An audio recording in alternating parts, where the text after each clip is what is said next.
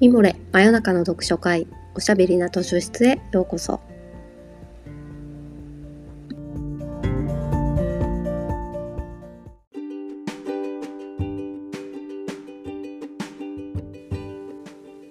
こんばんは。講談社ウェブマガジンミモレ編集部のバタヤンこと川端です。おしゃべりな図書室では水曜日の夜にほっとできて明日が楽しみになるをテーマに皆様からのお便りをもとにおすすめの本や漫画、紙フレーズをご紹介します。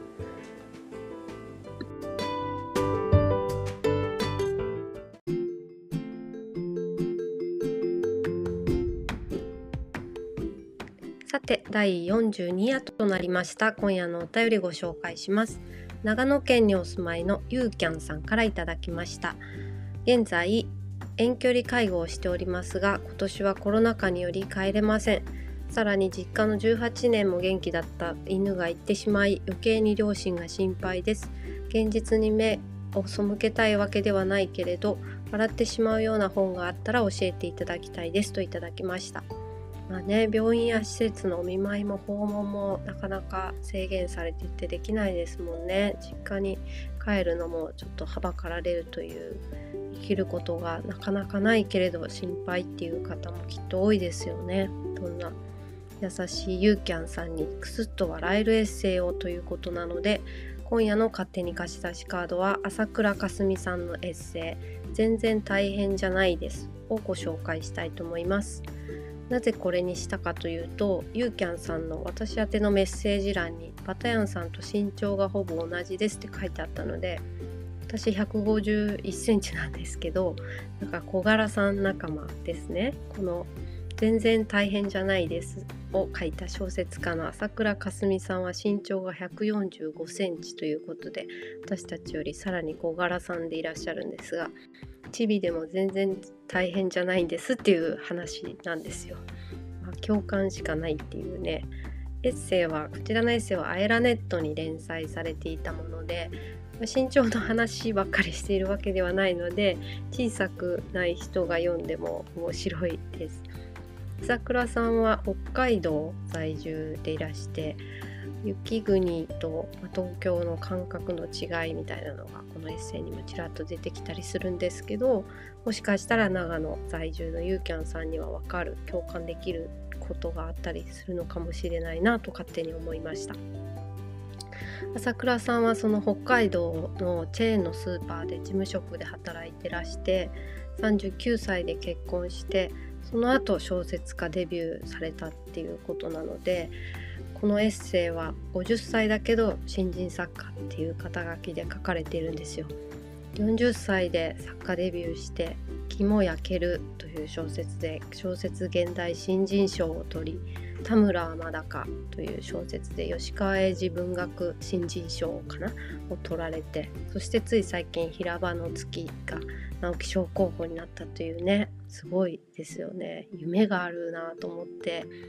39歳で6歳年下の彼と結婚されてすごく仲が良さそうな様子がこのエッセイの中にもちょいちょい出てくるんですけどそれも含めて夢があるなと思います。大きな文学賞の候補になってその選考のね結果の電話を担当編集者たちと待つっていう様子もエッセイに出てくるんですけどミモレの読者の皆さんもた本好きなこのポッドキャストのリスナーの皆さんも人生のこれから先に作家デビューして直木賞受賞の電話を担当編集たちと待つみたいな未来があるとしたらこれから可能性としてねあるかもしれないと思うとすごく良くないですか？いいなと思いました。もちろんもともとの才能とすごい努力と迷いとか決断への不安があったとは思うんですけれども、まあ、そういう私たちからの想像も含めて全然大変じゃないんですっていうタイトルが見事ですよね。さて後半はチビの話をしましょうか。あのご自身がチビっていうタイトルで書かれていてそう読んだだけで私がチビ呼ばわりしたわけじゃないんですけどチビじゃない方も後半もお付き合いくださいませ。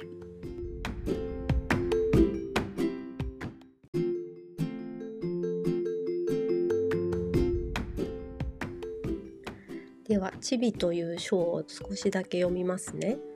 身長145センチだ。物心がついて以来チビとして生きてきた。ちょっと嘘だ。客観的に見てチビであるなぁとは気づいていたがそれだけだった。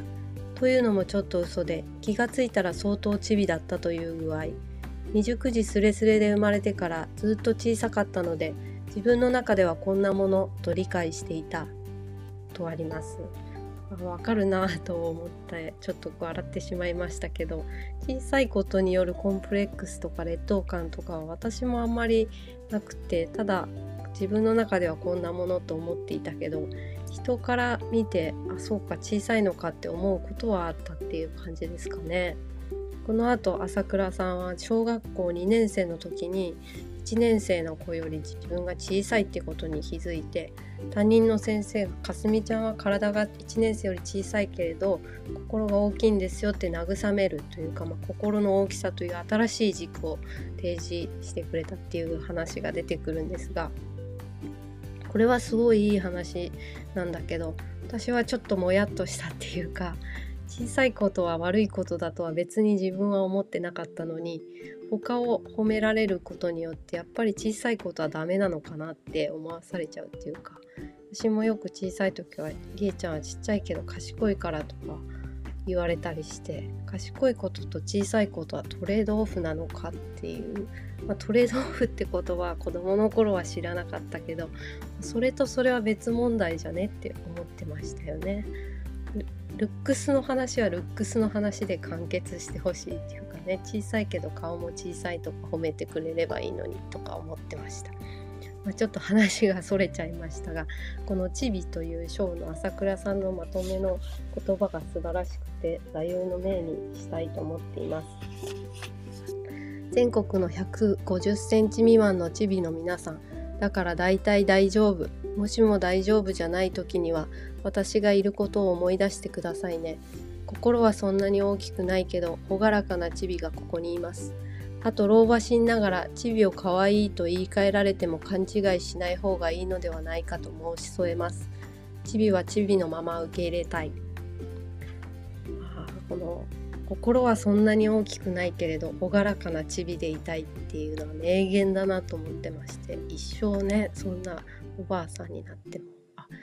この先背が高いおばあさんになれる可能性はゼロだから、小さいおばあさんしかありえないわけですけど 心はそんなに大きくないけど朗らかな小さいおばあさんではいたいですね。ま、小さくない人にもご紹介したい紙フレーズもご紹介して今日は終わりたいと思います。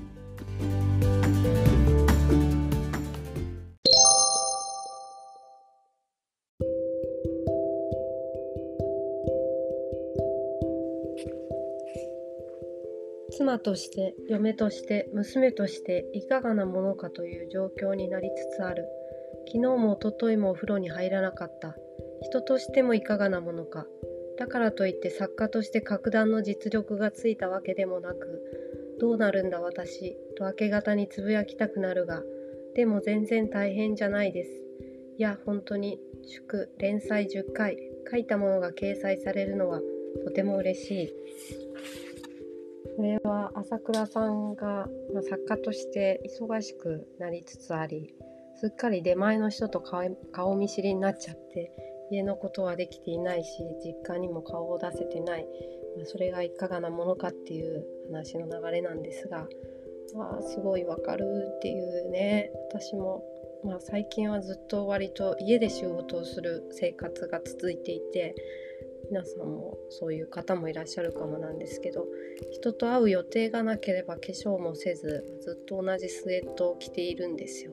でオンライン会議に移らない場所にある椅子の上にはいつ着ていつ脱いだかわかんないスウェットが置きっぱなしになっていて今日こそはあれをしまうか選択するか決断しなくてはと思って早3日みたいなね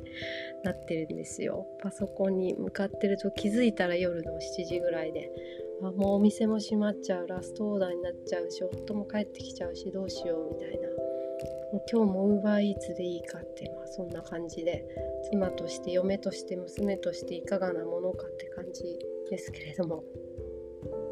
あ今日も考慮に間に合ったっていう今日も生きているこの真夜中の読書会も今日も間に合った。毎週配信してます。でもすごい大変でしょって言われると全然大変じゃないんです。と言ってしまいたくなるつい。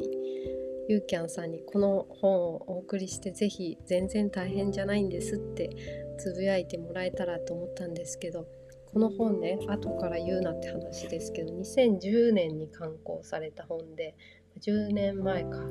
文庫にもなっておらず全然本屋さんに売ってなくて結構探したんですけどネットも売り切れで私の本はすっかり日に焼けてしまっているのでまあまあ状態の良い古本を探してお送りするか朝倉かすみさんの直木賞候補となった最新の作品「平場の月」をお送りしたいと思っています。こちらは同級生との再会。アラフィフの恋のお話で、まあ、ちょっと泣けるような感じなんですけどこれもすごくいいですし「気も焼ける」も田村天高もじわじわといい小説面白い小説なのでもし朝倉さんを読まれたことがないようでしたら是非合わせて読んでみていただけたらと思います。ゆうきゃんさんリクエストありがとうございました。皆さんも今夜も最後までお付き合いいただきありがとうございます。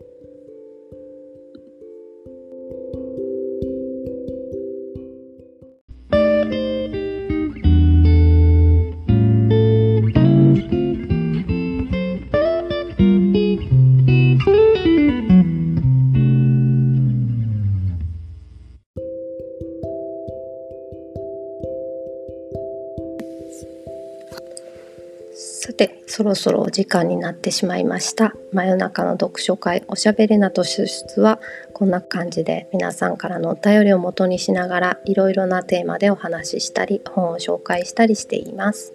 ミモレのサイトからお便り募集しているのでぜひご投稿ください。また来週水曜日の夜にお会いしましょう。おやすみなさい。おやすみ。